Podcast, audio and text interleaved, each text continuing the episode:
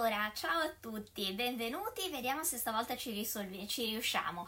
Ehm, ho dovuto risolvere qualche problemino, diciamo, in tempo reale perché non mi ero accorta che il video veniva storto, quindi adesso eh, andiamo in diretta eh, sulla pagina di Galatea.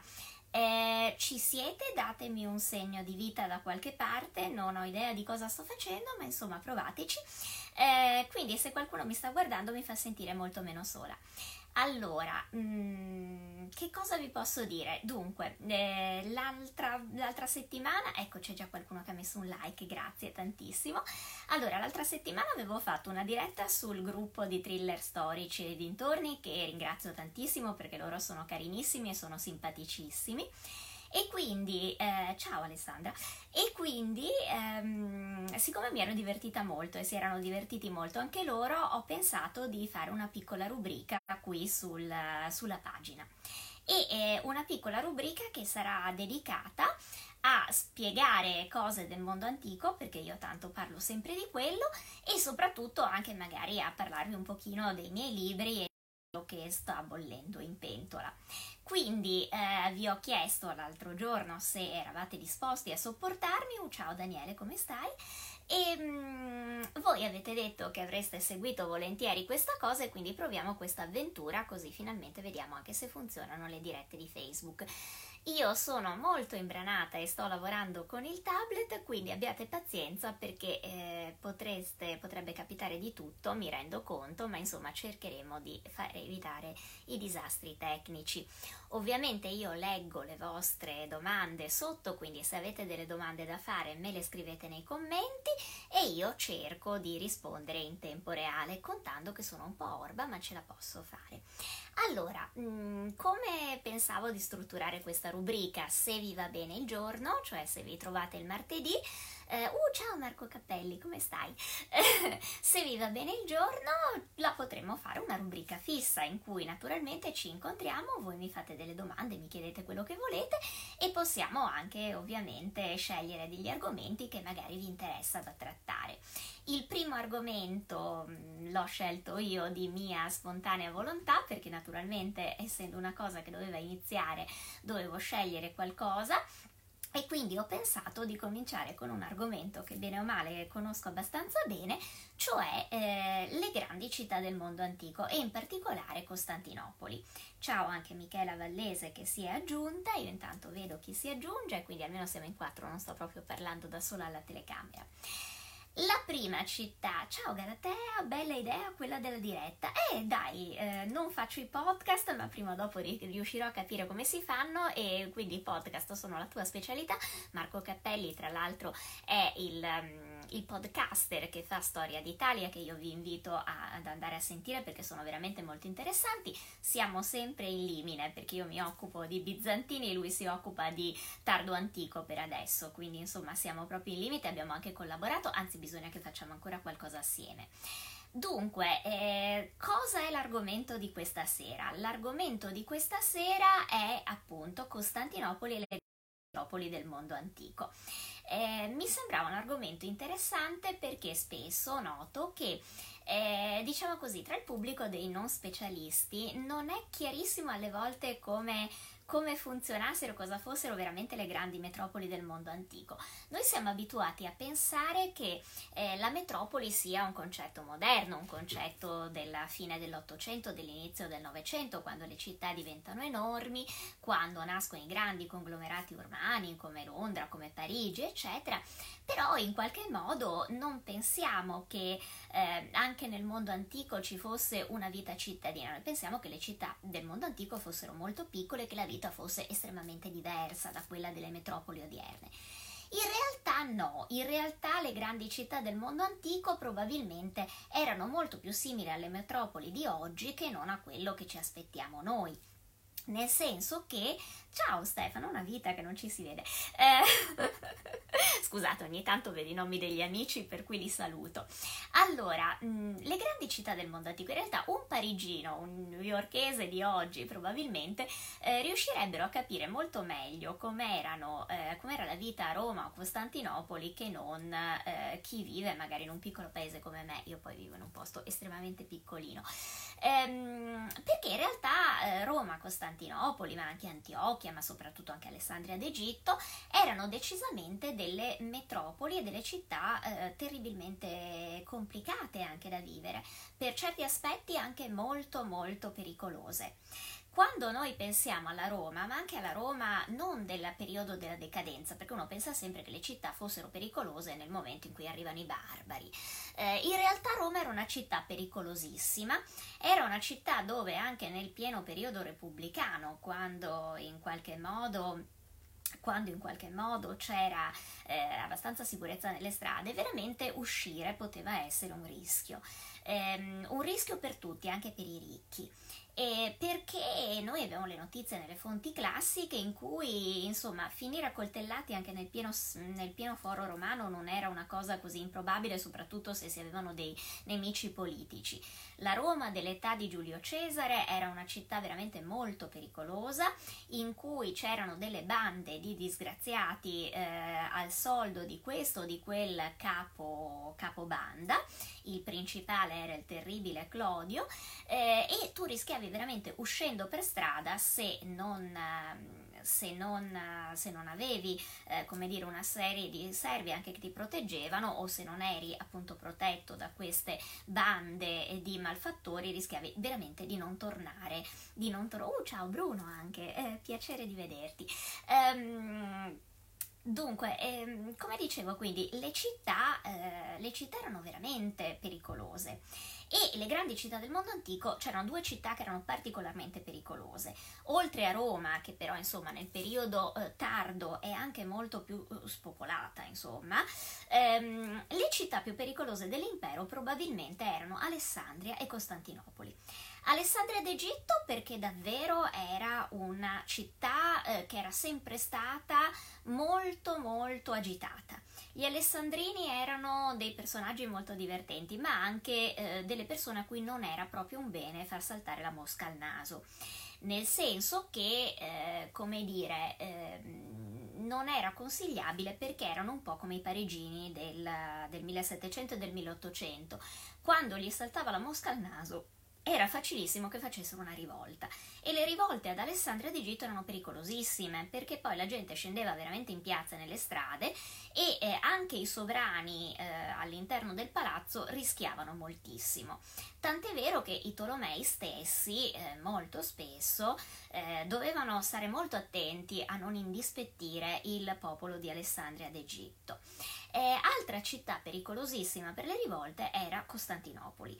Costantinopoli era una città, beh, sostanzialmente era una città di immigrati, perché in realtà quando viene rifondata nel 330 da Costantino, prima Bisanzio era un eh, insediamento assolutamente piccolissimo quindi la gran parte della popolazione di Costantinopoli era arrivata lì da altrove, era arrivata lì da ogni parte dell'impero ehm, ed era quindi una città molto turbolenta e anche molto violenta.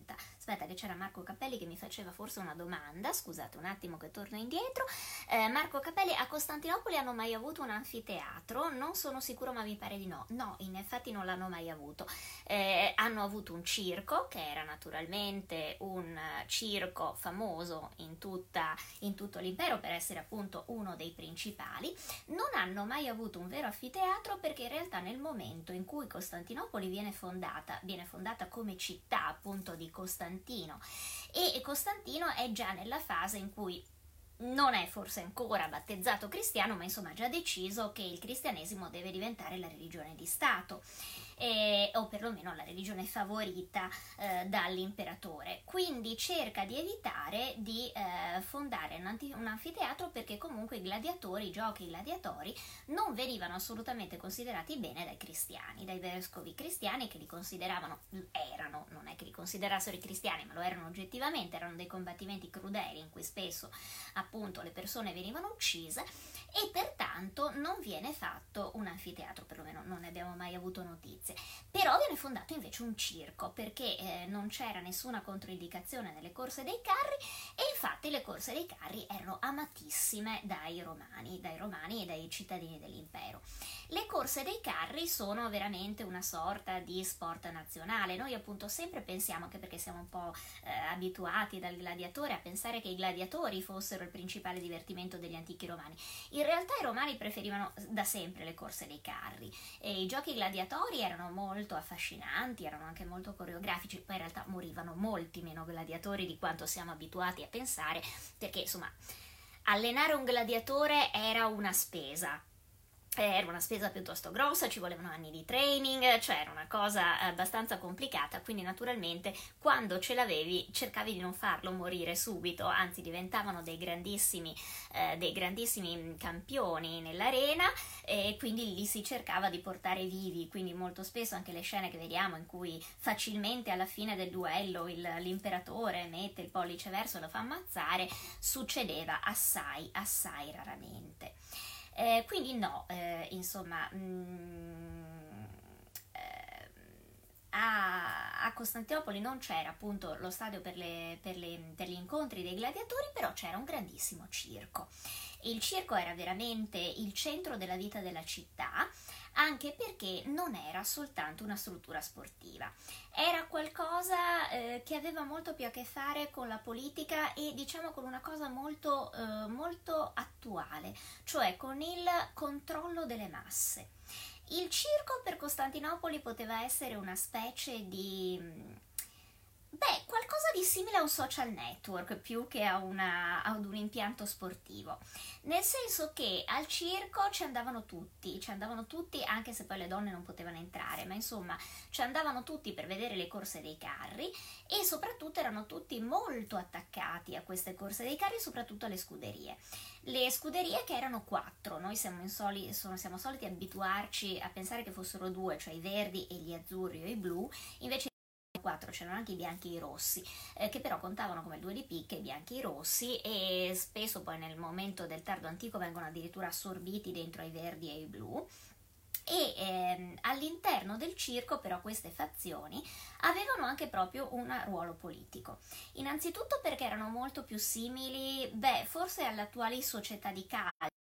Queste eh, queste ramificazioni anche abbastanza opache alle volte con gli ultra, ma erano anche delle società, quelle dei verdi e degli azzurri, che oltre a curare il lato sportivo, l'organizzazione dei giochi, quindi erano in appalto, li organizzavano loro il succedersi degli spettacoli, ma anche organizzavano eh, la vita dei, degli appartenenti alla fazione. Molto spesso le fazioni garantivano, soprattutto attorno al circo di Costantinopoli, una sorta di ehm, servizio d'ordine, eh, così attento che probabilmente neanche le, diciamo così, i veri eh, le varie, le varie, guardie dell'imperatore si azzardavano più di tanto, lasciavano, lasciavano che fossero appunto le, eh, le, ronde delle due fazioni a tenere, a tenere, l'ordine nei quartieri attorno al circo e poi soprattutto anche pagavano eh, delle pensioni a, eh, ai loro accoliti. Cioè i, eh, diciamo, coloro che erano coinvolti nell'organizzazione dei giochi, ma spesso anche chi appunto si prestava a fare servizio d'ordine, chi eh, seguiva tutta la parte burocratica, eccetera, veniva in qualche modo assoldato dalla fazione o dal partito, dai verdi o dagli azzurri, riceveva una pensione e molto spesso eh, anche eh, curavano nel quartiere vicino al circo una sorta di distribuzione, per esempio, gratis di pasti per le famiglie indigenti, per le vedove gli orfani, magari di ex eh, personaggi che lavoravano dentro al circo, quindi alla fine avevano un indotto vero e proprio di persone che potevano mobilitare anche molto velocemente.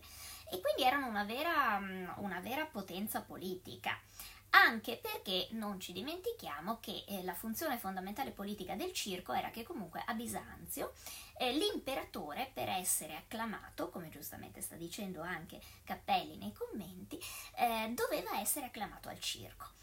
quello che noi fatichiamo spesso a capire del mondo antico è che in realtà eh, gli imperatori erano, eh, erano eletti cioè eh, nell'impero romano in realtà non c'è una eh, successione come quella che vediamo poi nel Medioevo di padre in figlio. Eh, nei regni, perché poi in realtà anche nel Medioevo l'imperatore viene eletto, ma eh, diciamo così, nel, mh, mm, nell'impero romano eh, l'imperatore una carica elettiva, per cui lui per essere acclamato ha bisogno appunto che il popolo lo acclami e in questo modo certifichi la sua elezione. Il Senato sceglie e poi si va nel circo e si eh, fa questa, eh, questa acclamazione. Se non c'è l'acclamazione popolare, l'imperatore in realtà non è imperatore. Quindi l'imperatore ha bisogno del circo e per questo motivo il controllo del circo, soprattutto a Costantinopoli, è assolutamente fondamentale. Era assolutamente fondamentale perché aveva bisogno di questa interfaccia con la popolazione locale. Quindi diciamo così che il circo era veramente il centro della vita anche politica e amministrativa in qualche modo di questa capitale così eh, instabile. Vediamo un attimo nei commenti, c'è Gian Filippo Messina, Costantinopoli divenne Roma e restò grande per molti secoli quando Roma era ormai un cumulo di macerie. Sì, in realtà, oddio, Roma non è mai diventata completamente un cumulo di macerie, eh, perché era pur sempre la sede del papato, quindi in qualche modo veniva sempre preservata. Certo che a partire dalla fine del V secolo ha perso tantissimo, è eh, abbandonata, gli stessi senatori eh, preferiscono rifugiarsi in campagna o Ravenna, ehm, quindi dentro la città sicuramente resta mh, mm, sempre meno gente, eh, anche perché poi Roma è una città molto strana fin dall'antichità, una città molto vuota, una città dove ci sono grandi ville con grandi parchi, quindi è anche una città dove non c'è un tessuto urbano eh, come noi forse siamo abituati, anche oggi Roma è un po' a macchia di leopardo. E quindi soprattutto nel periodo poi medievale ovviamente questi grandi parchi, queste grandi ville vengono abbandonate e diventano preda del degrado, eh, alcune addirittura si impaludano mm, e quindi insomma certamente c'è una grande decadenza. Però diciamo è sempre stata comunque uno dei centri del mondo perché essendoci il Papa tutta la parte occidentale perlomeno ha sempre guardato a Roma. Allora, come era la città di Costantinopoli? Costantinopoli appunto viene fondata nel 300 viene fondata Costantinopoli. In realtà prima c'era un'altra città che si chiamava Bisanzio, era una fondazione greca, era una colonia originariamente megarese, eh, che però diciamo fino a quel momento non aveva avuto un grandissimo sviluppo nel, centro, nel senso che non era una delle principali città dell'impero, anche se era un buonissimo porto. Eh, però ecco, è Costantino che dà questa svolta. Sul perché Costantino abbia scelto esattamente questo insediamento non è chiarissimo, nel senso che lui sicuramente l'aveva conosciuto quel posto, aveva visto le sue potenzialità, perché eh, aveva combattuto da quelle parti contro Licinio, quindi si era accorto che la città andava benissimo, aveva una posizione stupenda. Poi probabilmente giocò anche quella cosa un po' enorme che aveva Costantino che si chiamava ego, cioè il fatto che lui indubbiamente volesse avere una città in qualche modo in cui potesse essere il padrone assoluto. Eh, Roma in questo non gli, era, non gli, era, facile da controllare, perché comunque a Roma esistevano le grandi famiglie, alcune delle quali stavano a Roma dai tempi di Giulio Cesare o pressa poco, e soprattutto erano ricchissime. Ora voi dovete tenere presente che la famiglia di Costantino era sì potente, ma non era ricchissima di suo, cioè c'erano dei senatori romani che erano molto più ricchi e più potenti di Costantino. Quindi il problema è che a Roma lui doveva in qualche modo interfacciarsi con questo, con questo problema.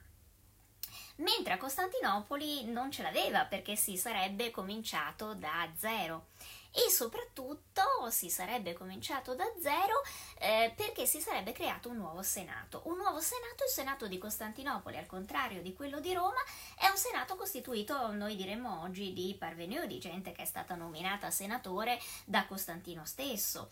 Quindi erano gente che in realtà era molto più legata all'imperatore perché sapeva benissimo che era la prima volta, ciao tizi, ehm, che, eh, che entravano al Senato, quindi in qualche modo erano molto più legati, erano anche, probabilmente piantavano anche molte meno rogne dei senatori romani e quindi Costantino decide di farsi questa città per essere veramente libero di fare quello che vuole, di avere un senato prono alle sue decisioni. Eh, noi siamo sempre abituati a pensare che il senato romano contasse come il due di picche, ma non è così vero perché in termini di ehm, come dire, se non altro di prestigio era molto importante per un imperatore far sì che i senatori ti dessero ragione, se no eri sempre un po' un imperatore azzoppato e eh, di conseguenza eh, lui decide di bypassare questo problema, perché in sostanza il Senato ha sempre rotto tantissimo le scatole agli imperatori, creandosi una nuova città e un nuovo senato che gli desse perfettamente ragione. Dal punto di vista di Costantino era una genialata, diciamocelo. Dal punto di vista del resto forse un po' meno, ecco. Eh, certamente Costantinopoli venne costruita velocemente, venne costruita anche con un piano regolatore che Roma non aveva mai avuto, quindi era una città cresciuta abbastanza confusamente. Paradossalmente tutte le città dell'impero erano organizzatissime, ordinatissime, l'unica che era veramente un caos era Roma e eh, soprattutto eh, invece Costantinopoli ovviamente viene costruita eh, con un piano regolatore, viene divisa in quartieri, vengono suddivise anche bene i posti del potere, i posti diciamo così dell'edilizia residenziale, quindi indubbiamente è una città costruita meglio, fra virgolette, di Roma. E, e, e, anche in un posto che per Costantino e per tutti gli imperatori d'Oriente si rivelerà ottimo perché è più vicina alle frontiere con i parti dove in quel momento possono nascere dei problemi e sicuramente è connessa molto meglio di Roma perché ha due porti alla fine perché eh, poi in epoca teodosiana viene costruito anche un secondo porto che è anche migliore del primo perché è un porto militare efficientissimo e che poi è stato scoperto recentemente, anche sono state trovate le tracce, e quindi insomma è una città che ha indubbi vantaggi rispetto a Roma, che invece comunque è distante abbastanza dal mare, mh, mm, ha il problema che Milano arriva da Ostia è sempre un problema ed è tra l'altro lontanissima dai confini, quindi quando succedono dei problemi ai confini è difficilissimo riuscire ad arrivare in tempo con le regioni. Per tutto questo Costantino decide di spostare lì la sua capitale e anche abbiamo detto per il suo monumentale ego che voleva avere una città destinata solo a lui. Ehm, diciamo che appunto Costantinopoli ha sempre svolto benissimo questo suo ruolo eh, e anche è stato un grande collegamento.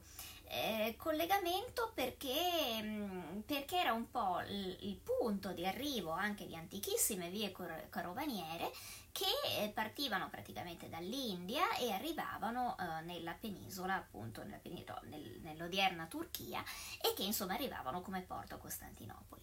Era una città che peraltro è rimasta imprendibile per gran parte della sua storia perché eh, dall'epoca di Arcadio, che era fratello di, Onosio, di Onorio, quindi era uno dei figli di Teodosio il Grande, venne circondato dalle famose mura che vengono dette teodosiane, eh, anche se appunto furono cominciate sotto Arcadio ma furono terminate sotto Teodosio II, che erano una sorta di cordone sanitario attorno alla città fatta da più eh, cerchie di mura con eh, nell'intervallo fossati e quant'altre opere che potessero servire alla difesa e che in sostanza rimarranno inviolate fino al 1453 quando la città cade, cade perché i turchi hanno le armi da fuoco, hanno i cannoni e le mura teodosiane per quanto ben progettate erano state pensate per riuscire a fronteggiare un attacco con le macchine da guerra romane.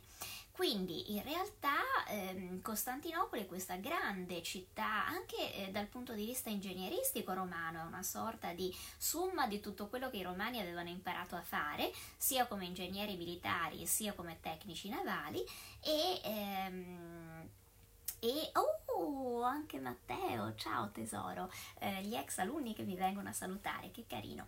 Allora, e ehm, come dicevo, quindi eh, Costantinopoli è questa grande città dove in sostanza troviamo un riassunto di tutto quello che i romani avevano imparato per costruire bene le città. Ora, io con Costantinopoli ho veramente un rapporto, eh, come dire, eh, molto stretto, perché come sapete ci ho ambientato lì il mio romanzo, ultimo romanzo. Io devo fare anche un po' di promozione a sta roba, lo so che magari non, a voi non interessa, comunque questo qui, accidenti, io non so come girare la telecamera, eh, non ho idea di come si faccia con una diretta di Facebook, comunque fidatevi, si legge dall'altra parte, che è Teodora, la figlia del circo, che è appunto ambientato ovviamente a Costantinopoli, perché la bellissima Teodora è la moglie di Giustiniano ed è anche una eh, con- costantinopolitana, diciamo così, doc, al contrario del marito Giustiniano che invece non era nato a Costantinopoli ma era nato nei Balcani. Quindi lei è proprio una sorta di riassunto di tutto quello che era questa città. Eh, nel bene e nel male. Eh, diciamo che Teodora è veramente uno spirito di Costantinopoli, anche perché lei era nata nel circo, nel senso che il padre, che era il guardiano degli orsi del circo, era proprio eh, uno degli addetti alla, servi- alla, servitù, si occupava appunto di eh, far di dar da mangiare agli orsi che poi venivano usati negli spettacoli del circo, quindi era una, famiglia evidentemente non di grandissime possibilità, ma eh, davvero eh, Teodoro e le sorelle erano nate sgambettando nei corridoi del circo e sicuramente nei corridoi del circo avevano imparato anche a, eh, a, muovere la vita, nel senso che Teodora è una donna che ne sa tanto di quello che succede in città.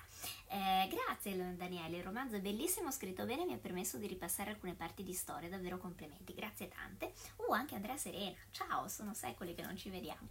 Eh, amici del liceo che recupero. Eh, allora, eh, come vi dicevo quindi, il libro ehm, ovviamente parte con una descrizione di Costantinopoli, io se volete ve la leggo perché ovviamente eh, così do anche un piccolo breve, però devo mettere gli occhiali perché io sono orba. Sono vecchia e sono orba e quindi devo mettergli gli occhiali e in effetti la prima scena che apre, una delle prime scene che apre il libro è proprio la descrizione di Costantinopoli che ho preso dalle fonti antiche dei viaggiatori che, ehm, che raccontavano la meraviglia di entrare in questa città. Davanti a loro si schiude Costantinopoli, la nuova Roma, la capitale dell'impero, l'urbe dai tetti d'oro e dai palazzi di marmo, mollemente adagiata sul mare splendente. La lettiga rallenta per mettersi in coda a una serie di altri carri e vetture che devono entrare. Attraversa caracollando il ponte di legno sull'enorme fossato che circonda le mura, costruite dall'imperatore Arcadio per difenderla dagli attacchi una cerchia possente che la chiude dall'unico lato unito alla terra, perché dagli altri l'abbraccia il mare. La città è praticamente imprendibile. Arriva quindi di fronte alla Porta d'Oro. I due giovani, Giustiniano e la sorella, che stanno arrivando in carro perché lo zio Giustino li ha chiamati eh, li ha, per adottarli, la guardano senza riuscire a proferire parola. Certo, hanno visto altre porte urbiche, ma questa sembra un palazzo. Pietro ricorda, perché glielo hanno detto i suoi maestri a Tauresio, che in origine era un arco di trionfo e per questo ha sulla sommità la statua dorata di un imperatore sulla biga del vincitore, trainata da quattro cavalli. È stata poi trasformata in porta della città quando è stata costruita la nuova cerchia muraria più ampia che l'ha inglobata. Due torri massicce di marmo la congiungono con il resto delle fortificazioni e i battenti sono stati ricoperti con un sottile strato di foglia d'oro che quando è colpito dalla luce brilla come un secondo sole. La lettiga si sposta a destra per passare attraverso una delle due porte laterali più piccole. Ma non si apre quella più grande? chiede Vigilanzi al fratello con fare sospettoso. Da contadina qual è nell'animo, ha sempre il dubbio che i cittadini tramino alle sue spalle qualche offesa segreta per farla sentire inadeguata. Lauriga, il vecchio soldato che lo zio ha mandato per scortarli fino alla capitale, si volta ridendo. No, la aprono solo quando l'imperatore celebra un trionfo, domina. Noi comuni mortali non passiamo di qua. Allora, questa è l'entrata dei due ragazzi che sono appunto Giustiniano e la sorella minore Vigilanzia che arrivano a Costantinopoli perché il romanzo si apre con l'arrivo di questi due ragazzini. Giustiniano ha 16 anni e, eh, Teodo- e scusate, Vigilanza ne ha un po' meno, eh, che sono stati chiamati dal, dallo zio Giustino, il quale è partito da questo microscopico paese dei Balcani che si chiamava Tauresio e adesso è a circa 70 km da Skopje, ora immaginatevi a 70 km da Scopia ancora adesso non c'è niente, figuratevi cosa ci potesse essere nel IV secolo, eh, quindi una desolazione totale. Il povero Giustino era partito veramente con le pezze a sedere, nel senso che non aveva altro che la sua enorme statura, era alto quasi due metri, e eh, decide di cercare fortuna insieme con quattro amici, piglia una bisaccia, ci mette dentro quattro cose e parte per Costantinopoli. Qui ha un grosso successo perché è un contadino sveglio, scarpe grosse e cervello fino, è soprattutto un pezzo di Marcantonio che levati, quindi lo mettono dentro le guardie reali perché eh, alle guardie dell'imperatore servono dei soldati grandi e grossi. All'inizio tutti lo tengono sotto, come dire, lo sottostimano molto perché indubbiamente è ignorante come una zucca, Giustino non ha neanche mai imparato a scrivere, però eh, quando lo metti su un campo di battaglia è uno che sa esattamente cosa fare. Quindi è riuscito a fare un'enorme carriera all'interno delle guardie del, del Palazzo Reale ed è diventato il capo degli Escubitores. Gli Escubitores sono proprio la guardia scelta dell'imperatore e siccome lo hanno nominato generale ha chiamato, come si fa, i nipoti a Costantinopoli con l'idea di farli diventare, di farli studiare, di farli diventare qualcuno in città. Per cui una delle prime scene del romanzo, no in realtà la prima scena è dedicata alla protagonista Teodora che è ehm, oggetto di una profezia inquietante. Eh, si scopre che lei, eh, secondo una strega del quartiere del circo che la mamma va a consultare, questa strega ha una visione del futuro e vede che Teodora è destinata ad un grande destino, ma un destino molto pericoloso, perché è destinata a diventare potente, ma a sposare qualcuno che sarà crudele come un demone e che potrà portare all'impero sangue e distruzione.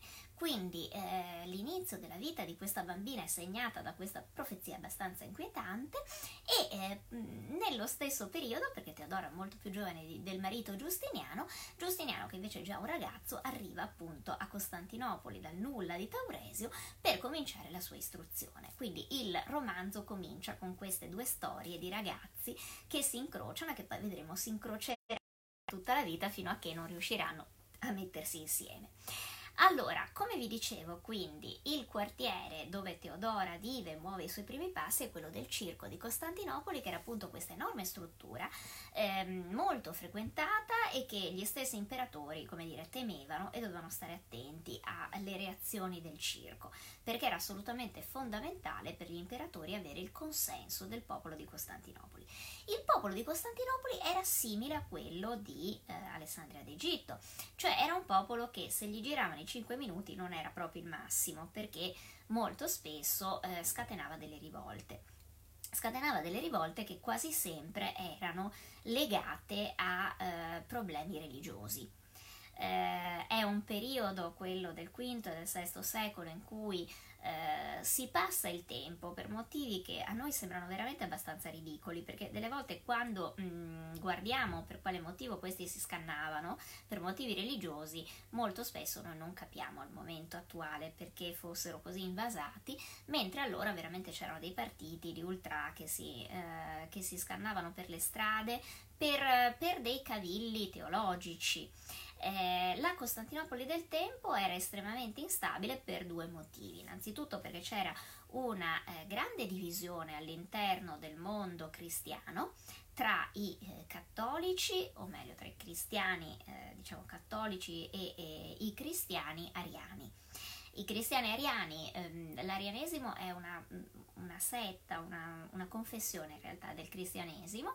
Eh, la differenza era che appunto mentre i eh, cristiani cattolici pensano che ehm, che Cristo sia figlio unigenito di Dio e quindi sia della stessa sostanza del Padre e quindi sia uh, allo stesso livello del Padre, le tre figure della Trinità siano, siano esattamente sullo stesso piano, gli ariani invece pensavano che Cristo uh, fosse in qualche modo uh, inferiore, nel senso che avesse mh, una natura umana e quindi non fosse proprio identico, identico al Padre in tutto e per tutto di conseguenza avevano una visione di una religione più eh, vicina all'umano, si dice, forse anche un po' più pratica. I barbari capivano un poco di teologia e volevano un Cristo a loro immagine e somiglianza. Eh, so che se c'è un teologo che mi sta ascoltando in questo momento mi odia perché ho semplificato la questione in maniera terribile, però insomma qual era il problema? Era che eh, il clero ariano, e, cioè l'arianesimo e il cattolicesimo avevano proprio due cleri separati, andavano in chiesa in maniera separata e la cosa interessante era che quasi tutti i barbari avevano aderito al credo ariano. In realtà anche la famiglia di Costantino poi era mezza ariana, perché eh, la stessa mamma di Costantino negli ultimi anni probabilmente era più vicina all'arianesimo e anche alcuni dei, eh, dei, mm, dei dei vescovi che poi erano attorno a Costantino erano ariani. Ma insomma, eh, qual era il problema? Che i barbari, noi quando pensiamo ai barbari, i Goti, gli Alamanni, gli Svevi, i Suebi, tutta questa gente qua, insomma, pensiamo che fossero barbari e che fossero anche pagani. In realtà no, erano cristiani, solo che erano cristiani ariani. Eh, Teodorico, per esempio, a Ravenna fondava bellissime chiese che ancora oggi si sono preservate, ma che erano in origine chiese ariane. Quindi c'erano proprio due cleri separati. Ecco. E ehm, questa era una delle grandi divisioni. Ma all'interno di Costantinopoli, proprio all'epoca di Costantino, c'era anche un altro problema, cioè che all'interno i cristiani si erano spaccati, i cristiani cattolici si erano sca- spaccati anche tra di loro tra eh, monofisiti e calcedoniani. Se volete saperne di più, dentro a Teodora io spiego chiaramente cosa sono le due cose, che però erano veramente separati e c'era il problema che l'imperatore in carica, quando Giustiniano arriva a eh, Costantinopoli è un monofisita. I monofisiti sono coloro che credono che Cristo abbia solo la natura divina e non quella umana, come chiedono, credono i cattolici. Quindi insomma all'interno di questa città il problema è che era veramente un melting pot, cioè Costantinopoli era un po' come la New York di oggi, in cui c'erano gente di tutte le religioni e di tutte le fedi, perché poi arrivavano mercanti da ogni parte, c'erano anche alcuni pagani che continuavano ad essere pressappoco pagani, anche se non erano certo ben visti, eh, secondo alcune teorie anche Procopio, quello che sarà il principale storico di questa epoca e che dirà peste e corna di Giustiniano e di Teodora, eh, probabilmente forse, secondo alcune interpretazioni, potrebbe essere stato anche uno degli ultimi pagani. Non ci credo molto, se devo essere sincera, però mh, mm, è una delle ipotesi.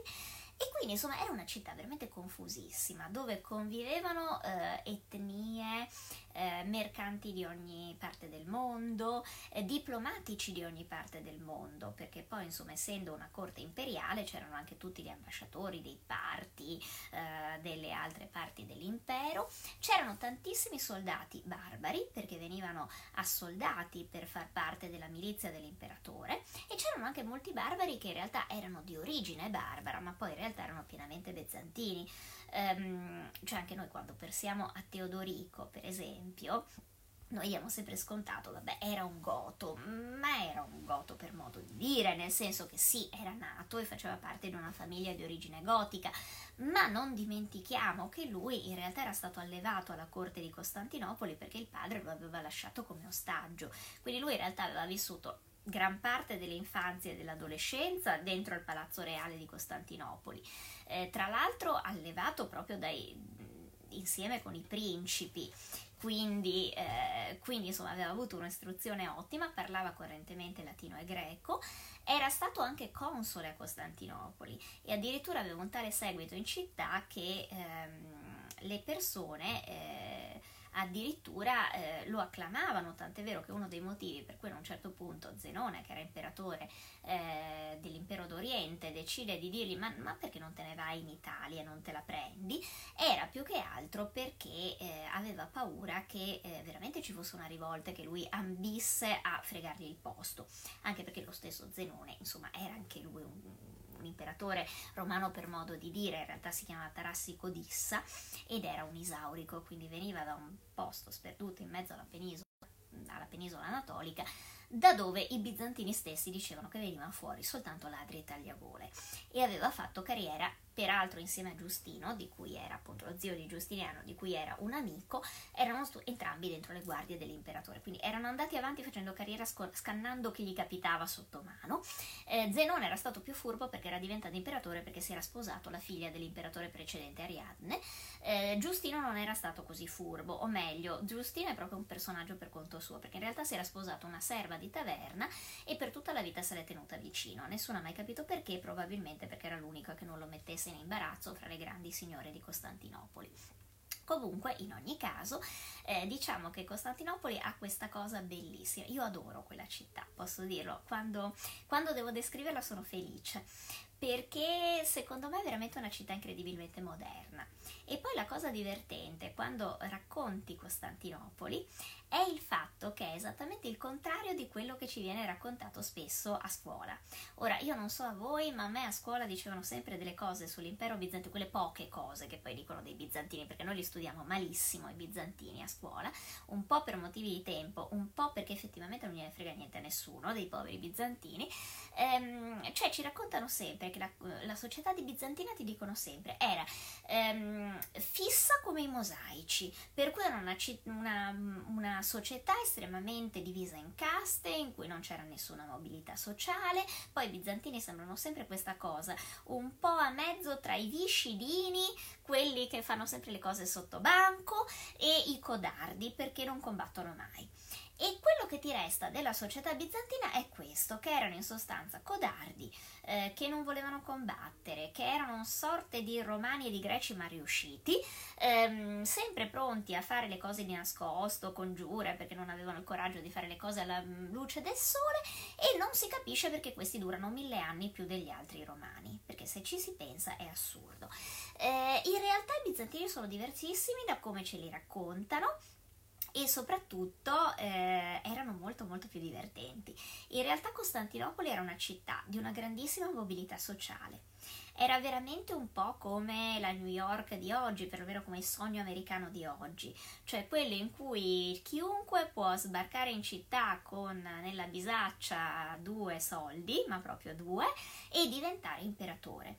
E non è una battuta perché è veramente quello che è successo agli imperatori bizantini, cioè quando noi vediamo per esempio le storie appunto di Giustino, di Zenone, ma ce ne sono tantissime, anche Leone I Isaurico, eccetera, sono tutti gente che è venuta su dal niente, sono arrivati in città poveri come pitocchi, letteralmente con le pezze al sedere, spesso anche senza, senza le braghe per metterci le pezze, diciamo così, e che eh, vuoi per la loro abilità eh, nella mm, abilità militare, ma anche abilità finanziaria. Se noi pensiamo eh, Narsete, il famoso generale, che poi sarà uno dei protagonisti della guerra gotica, in realtà è uno che comincia come ufficiale delle finanze, è un eunuco, non è nemmeno bizantino perché poi lui era di un paesino da qualche parte nella Persia e Armenia, non si capisce neanche come arriva a Costantinopoli, però sa fare due cose benissimo.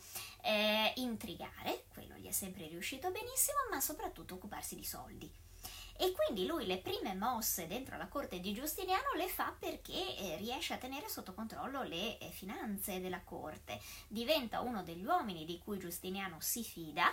Um, sembra impossibile che uno si possa fidare di Narsete, ma insomma Giustiniano uh, aveva attorno delle persone che oggi veramente farebbero concorrenza a un Gordon Gekko di Wall Street, vi giuro. Era un entourage terrificante quello di Giustiniano, cioè c'era Teodora che era questa ex escort e Mima fortuna. C'erano Giovanni di Cappadocia, c'erano appunto Narsete, cioè personaggi che veramente sembrano i lupi di Wall Street di oggi e, ehm, ed erano anche considerate abbastanza ignoranti perché poi insomma mh, non avevano fatto studi regolari, quindi eh, venivano anche guardate un po' con la puzza sotto il naso da parte dei, dei, dei senatori, dei senatori seri, perché insomma diciamo proprio si tira sulla feccia, però va detto che eh, sapeva tirarsi sulla feccia con una certa intelligenza, nel senso che sceglieva la feccia che gli serviva. E in questo Giustiniano era bravissimo, era assolutamente senza scrupoli, però bravissimo. E eh, quindi si è tirato su questo entourage di gente che veniva su dal niente.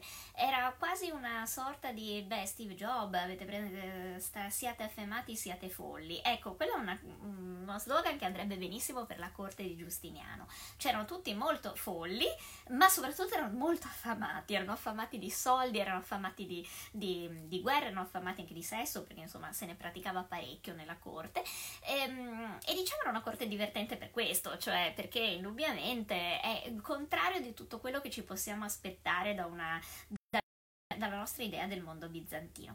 Quindi il mondo bizantino era un mondo dove veramente eh, potevi far carriera in maniera incredibile, potevi diventare imperatore anche se non avevi niente alle spalle, potevi anche diventare imperatrice se non avevi niente alle spalle, perché insomma Teodora veramente viene su dal niente. Ehm, potevi accumulare nel giro di pochissimo tempo grandi fortune, come fa gran parte dei personaggi corte di Giustiniano, Belisario in primis, che metterà via non si sa nemmeno quanto oro riuscirà a fregare fra lui e la moglie, si portano via qualsiasi cosa, e eh, c'erano anche il rischio di cadere molto velocemente, c'era un mondo molto crudele.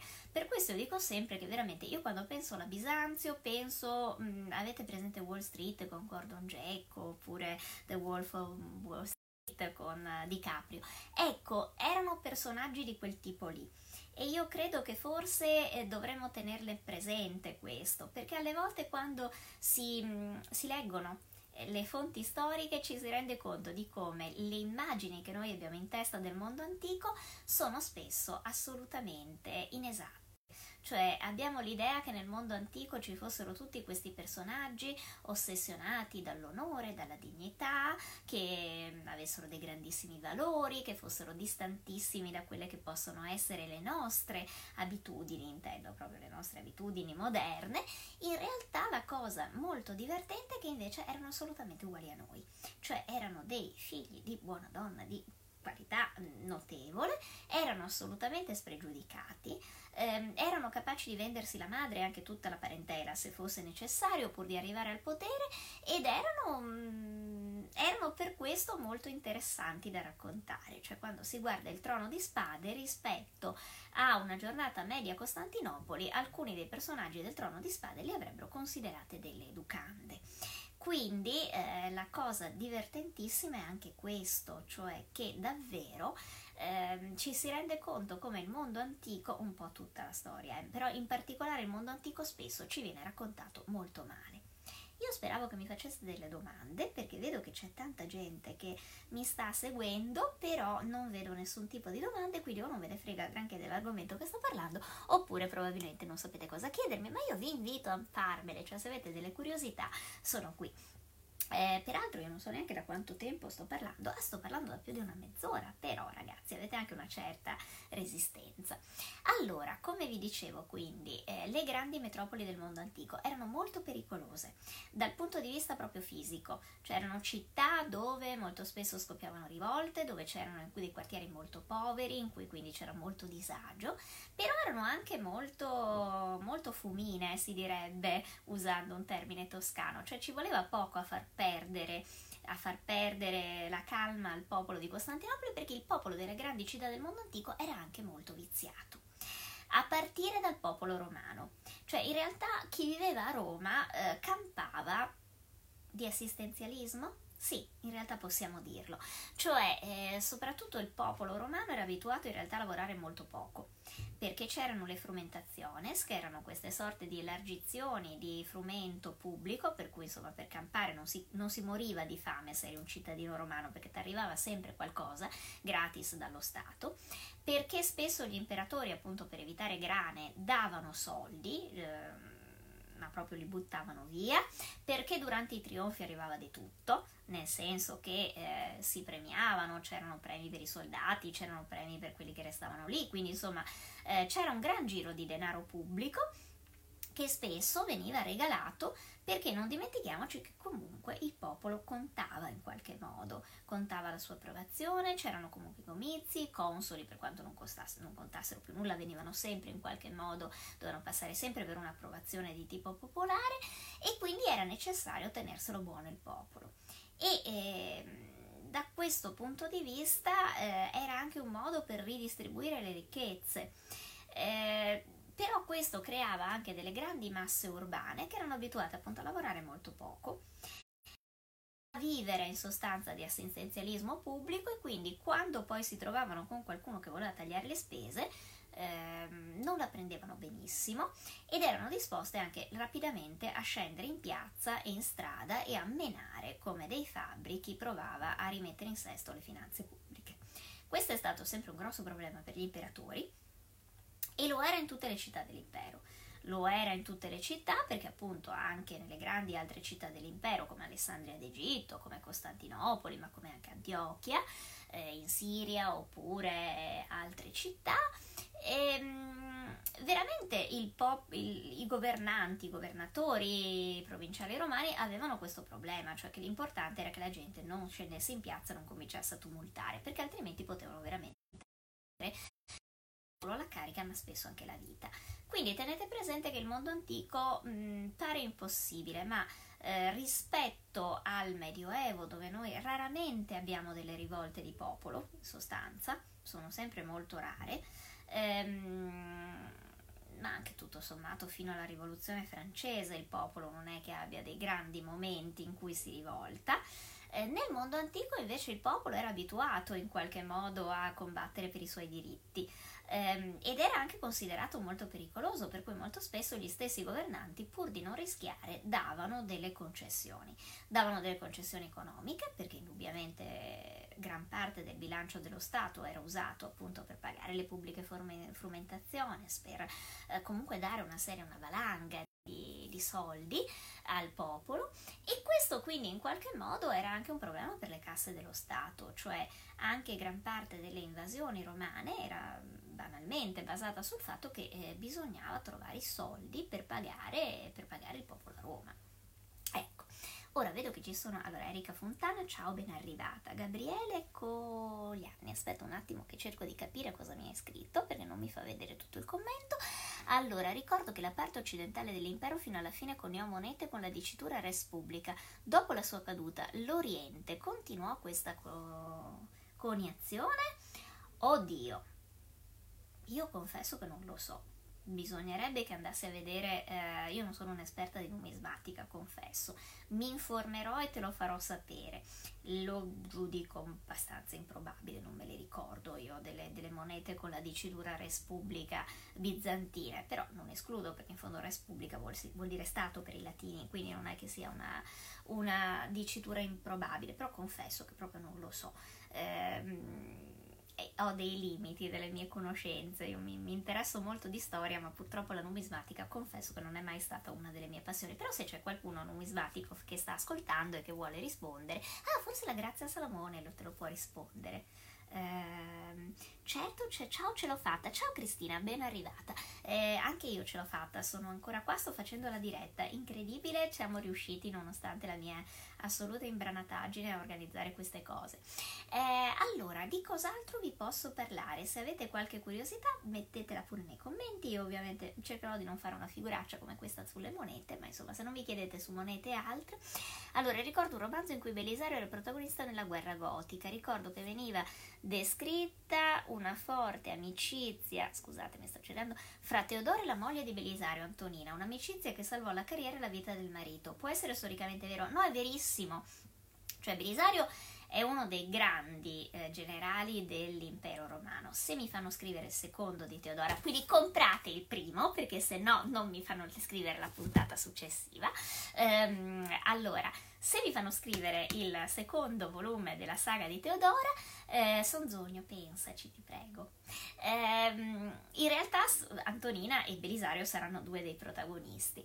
Loro erano erano sposati. Eh, Antonina, peraltro, era un'attrice come Teodora e probabilmente si erano conosciute quando entrambe erano, erano, attrici, quindi non erano ancora entrate nelle grazie della corte. È un personaggio abbastanza strano, era un po' più vecchia di Teodora e si era sposato ai suoi toy boy, perché poi insomma eh, Belisario aveva più di dieci anni meno di lei, quindi insomma lei era stata furba perché si era sposata in prima un mercante che aveva riempito di corna e di figli.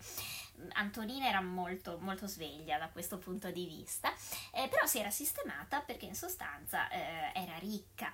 Dopodiché si era sposato questo bello ufficialetto della guardia, perché eh, Belisario era un gran bel ragazzo, lo testimoniano anche i mosaici di San Vitale, eh, bel, bel figliolo, diciamolo così, anche bravo a fare il suo mestiere di generale di guardia, ehm, non sveglissimo in politica, diciamocelo francamente, però insomma ehm, ovviamente decorativo e sveglio.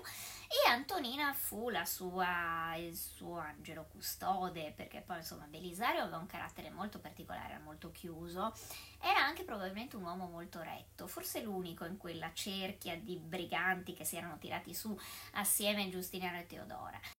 E lui forse era un uomo proprio vecchio stampo, quindi credeva nei valori della, della, della correttezza, in qualche modo della, dell'onore del vecchio esercito romano. Veniva fuori da una famiglia anche abbastanza ricca degli, dell'Illiria, quindi aveva avuto anche una buona educazione, ecco. Ehm, poi si sposa Antonina che però dal punto di vista diciamo della sapienza di vita ne sa molto di più e ehm, come dire, i due diventano una coppia notevole, anche se è un matrimonio molto molto travagliato, cioè Antonina non è che perde le vecchie abitudini, lo riempie di corna perché lei continua ad avere amanti che gli porta in casa sotto il naso, lui è talmente innamorato oppure talmente stupido che non se ne rende conto, quindi ehm, quindi in realtà, eh, come dire, ehm, Antonina intervenne pesantemente. Grazie all'amicizia con Teodora spesso gli salvò anche proprio il sedere, scusatemi il termine, perché Giustiniano non aveva una grande simpatia per Belisario, soprattutto nel corso della guerra gotica, perché poi ad un certo punto i goti addirittura offrono a Belisario la corona d'Occidente e lui apparentemente accetta.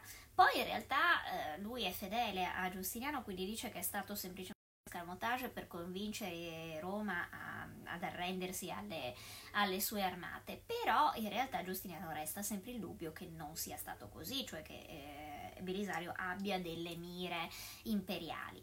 Poi probabilmente sarebbe anche stato un ottimo imperatore, perché ripeto, non era assolutamente una persona stupida. Eh, Antonino lo salva, lo salva molte volte, anche se poi un, un paio di volte anche lui sta per proprio mandarla via, perché insomma veramente lei lo con chiunque. Ehm, sì, c'è da dire anche che Belisaro deve essere di una noia mortale come uomo, ecco, anche se molto decorativo. Ehm, e invece, grazie all'amicizia con Teodora, gli salva proprio il sedere anche quando Giustiniano ha deciso di farlo fuori. Quindi, sì, è vero, la, la cosa è storicamente vera eh, e magari ne parlerò nel famoso se me lo fanno scrivere. Puoi dire qualcosa sulla peste di Giustiniano a Costantinopoli? Grazie. Beh, fu una delle peggiori disgrazie della città e una delle prime testimonianze proprio di un'epidemia di peste. Mm, fu devastante. Pare che sia arrivata poi fino all'Inghilterra la peste di Giustiniano, peraltro fu in quello che viene considerato il peggior anno dal punto di vista climatico, perché ci fu un inverno enorme, ci furono carestie, piogge continue, quindi veramente fu un momento epocale di crisi e, ehm, e fece una strage incredibile di, di, di persone perché eh, gran parte della popolazione di Costantinopoli, che poi ovviamente era una città, quindi era anche facile il contagio, fu veramente colpita. Eh, pare che anche dentro il Palazzo Reale ci siano state parecchie vittime, in realtà sopravvivono sia Giustiniano sia Teodora eh, però ci furono veramente delle grosse perdite e soprattutto anche in Italia fu devastante perché si assommarono insomma una serie di ielle, guerre, pestilenze eccetera, quindi gran parte anche dell'Italia fu spopolata per colpa di questa, di questa epidemia. Allora, eh, posso chiederti, ma l'unico figlio di Teodora che fine fece? Non ebbe mai altri bimbi?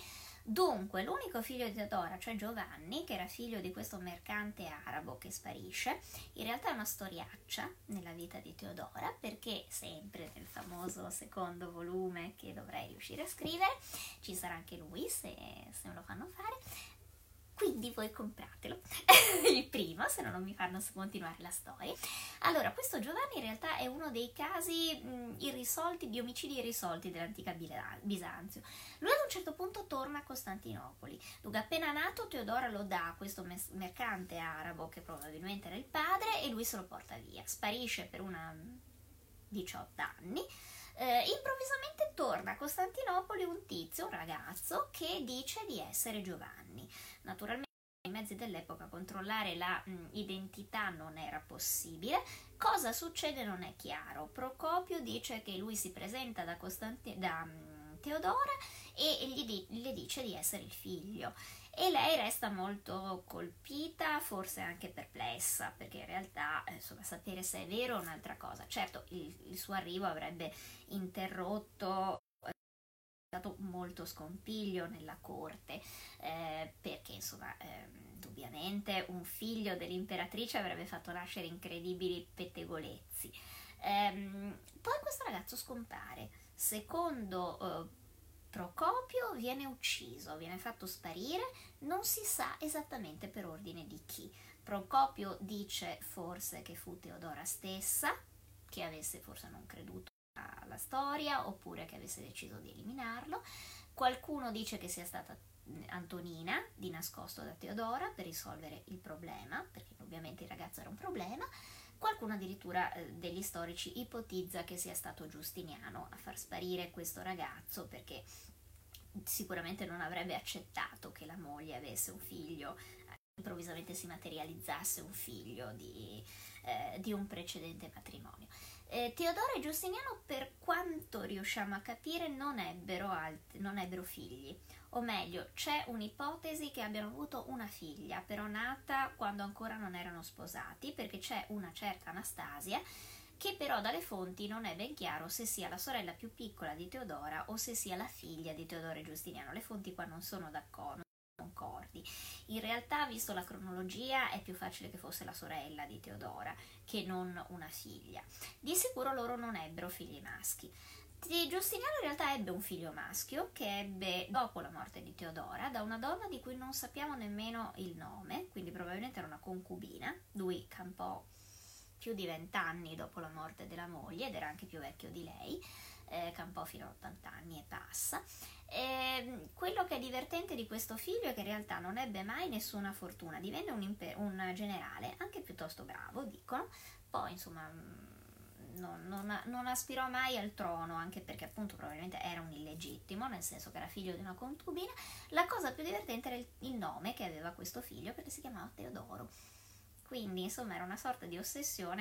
Dopo la morte della prima moglie, il primo figlio maschio che ha avuto l'ha chiamato come lei. Eh, di conseguenza direi che insomma non se l'era mai tolta dalla testa. Allora, eh, Peste l'ho detto, il figlio di Teodoro l'ho detto, scusi, ma quando e dove è avvenuta la più grande rivolta in una città dell'impero romano? Da Matteo, ah sì, ok. Matteo. Dunque, beh, oddio, la più grande rivolta indubbiamente è quella di Nica, che avviene nel 535 a Costantinopoli, una delle più grandi. Ehm, sempre se comprate il primo ne scriverò nei, sequ- nei libri successivi eh, avviene perché ad un certo punto il popolo di Costantinopoli si arrabbia mortalmente con Giustiniano perché Giustiniano ha cercato di mettere ordine in città e ha fatto arrestare una serie di capi degli hooligans, dei verdi e degli azzurri, che non apprezzano la cosa e visto che per una volta sono entrambi nel mirino del potere, decidono di ribellarsi assieme. Quindi organizzano questa enorme rivolta che eh, rischia veramente di eh, mettere in crisi il potere di Giustiniano. Cioè Giustiniano è terrorizzato. Giustiniano è un uomo che non sa gestire eh, il momento in cui la folla perde il controllo è un uomo che ha paura delle, rela- delle reazioni eh, illogiche. Forse il motivo per cui amava tanto Teodora era che lei invece aveva un, una specie di feeling con i sentimenti della folla. Giustiniano è un intellettuale. Del popolo non capisce niente, diciamocelo francamente, gli fa anche un po' schifo, per cui lo tiene anche abbastanza a distanza era un po' sociopatico il nostro Giustiniano, diciamocelo. E quindi, insomma, quando gli si rivoltano contro, lui perde veramente la testa. Si chiude dentro il palazzo reale, eh, il palazzo è completamente assediato, il circo è fuori controllo, il circo è attaccato al palazzo, quindi insomma c'è un corridoio che li divide, non è che siano distantissimi. E lui addirittura, mh, mm, insieme con i suoi consiglieri, durante un famoso consiglio, decide quasi di lasciare la città e di andarsene. Ed è a quel punto che arriva Teodora che gli salva letteralmente il trono e forse anche qualcos'altro, perché lei arriva nel mezzo di questa riunione e gli dice le famose parole, se te ne vuoi andare tu te ne vai, ma io resto qua. Che è una posizione abbastanza dura per un'imperatrice, perché gli fa capire che insomma ci farebbe proprio la figura, diciamocelo, del pirla, eh, anche perché Teodora sa benissimo che lasciare Bisanzio vuol dire non tornarci più perché la città appunto era imprendibile, se te ne vai non ci rientri più dentro. E Teodora lo fa con queste parole che sono veramente molto teatrali, ma anche molto da imperatrice, cioè dice, eh, quando dice ma guarda che muori se resti qua, perché questi sono decisi ad ammazzarti, e lei con un grande scatto da Sara Bernard risponde la porpora è un magnifico sudario. Quindi dice mi possono anche ammazzare, ma io muoio come imperatrice. Eh, anche perché se l'era sudato quel trono. E quindi dice caro se te ne vuoi andare te ne vai ma io resto nel palazzo. Devono ammazzarmi per portarmi via il potere. E io non lo cederò mai se non morta. E questo dice molto del carattere di Teodora, ma anche dice molto della sua intelligenza, perché non solo convince il eh, marito a rimanere, infatti non s'azzarda perché veramente ci farebbe una figura terribile a lasciare l'imperatrice da sola dentro al palazzo e lui a scappare, ma soprattutto perché Teodora e, Beli- e Giustiniano, ma soprattutto Teodora, mandano immediatamente a chiamare Belisario che è fuori dalla città con le truppe e, e lì avviene anche una delle peggiori stragi che ci saranno a Costantinopoli perché eh, Giustiniano e Teodora eh, tendono una trappola ai rivoltosi convocano le due fazioni all'interno del circo ufficialmente per trovare un accordo quindi gli dicono venite pure nel circo perché cerchiamo di trovare una mediazione, in realtà quando sono nel circo fanno chiudere le, eh, le porte del circo, arrivano i soldati di Belisario che fanno una strage. Ehm, gettando frecce e quant'altro addosso a queste persone che sono bloccate nel circo e sono completamente disarmate. Quindi è una strage immensa, si parla più di 30.000-40.000 persone uccise, quindi veramente a sangue freddo. È una delle peggiori stragi del mondo antico, è una delle reazioni peggiori che un imperatore ha avuto, tant'è vero che insomma Giustiniano eh, per riuscire poi a riprendere un po' di, come dire, del suo, del suo fascino anche, della sua... Eh, del suo potere sul popolo di Costantinopoli, deciderà di investire una somma favolosa per creare la nuova, capita- la nuova chiesa di Santa Sofia, perché durante la rivolta di Nica la vecchia eh, struttura di Santa Sofia era andata bruciata. Quindi farà ricostruire la chiesa di Santa Sofia, che è quella attualmente eh, costruita a Costantinopoli, con la struttura a cupole, mentre quella precedente era con una capriata lignea, quindi era una chiesa, diciamo così, eh, una basilica romana di vecchio stampo e, ehm, e, sarà proprio fatta per cercare di metterci una pezza a questa enorme strage, anche all'enorme ricaduta politica e di simpatia personale nei confronti dell'imperatore perché è stata veramente una cosa devastante ma diciamo che Giustiniano e Teodora quando c'era da trattenere il potere non è che avessero molti limiti e neanche Belisario perché ripeto obbedisce agli ordini ma insomma fa una strage notevole eh, ciao Giada, ben arrivato ad Andrea Dario, mamma mia quanto tempo, eh, vecchi compagni di scuola, ciao come stai? La burocrazia bizantina e i cerimoniali di corte erano davvero così kafkiani? O dunque, dipende, in realtà fino a Giustiniano no, nel senso che sì, erano abbastanza complicati ma non erano deliranti. Sono proprio Giustiniano e Teodora a renderli molto difficili, anzi Teodora in particolare, perché lei da attrice eh, inventa molte delle, delle, procedure bizantine per arrivare a parlare con l'imperatore, cioè si dice che Giustiniano fosse tutto sommato più alla mano, nel senso che quando uno gli chiedeva una, un'udienza gliela accordava anche senza troppi problemi. Lei invece veramente era una, una, una tigre, cioè aveva quest'idea che eh, l'imperatore e l'imperatrice dovessero essere intoccabili, dovessero essere della specie di dei in terra, forse perché lei veniva dal teatro dove le prime donne comunque hanno questa, eh, dire, questa distanza dal pubblico, le dive. Lei era una vera diva, per cui faceva fare giorni e giorni di anticamera alle persone, prendere un appuntamento con lei era veramente un'impresa. Spesso poi trattava malissimo quando gli giravano male, quando le giravano male, soprattutto quando doveva vendicarsi di qualcosa perché riceveva i poveretti con il suo contorno di eunuchi e spesso e volentieri anche usava gli eunuchi per prenderli in giro. Quindi insomma non era, gra- non era rarissimo che le udienze presso l'imperatrice si, eh, si trasformassero in delle, ve- delle vere atti di bullismo da parte di Teodora. E voi dite era stronza? Sì, ma parecchio anche, non è che fosse sicuramente un personaggio poi così simpatico. Eh, probabilmente però aveva questo senso del teatro, cioè molti dei rituali che poi vengono usati usati per tutto il resto del mondo bizantino sono delle creazioni di Teodora, che aveva bisogno forse era psicologicamente giusto, cioè doveva far capire che gli imperatori sono come i divi di Hollywood, quindi sono perennemente circondati dalla loro guardia del corpo, sono inaccessibili, non sono dei comuni mortali.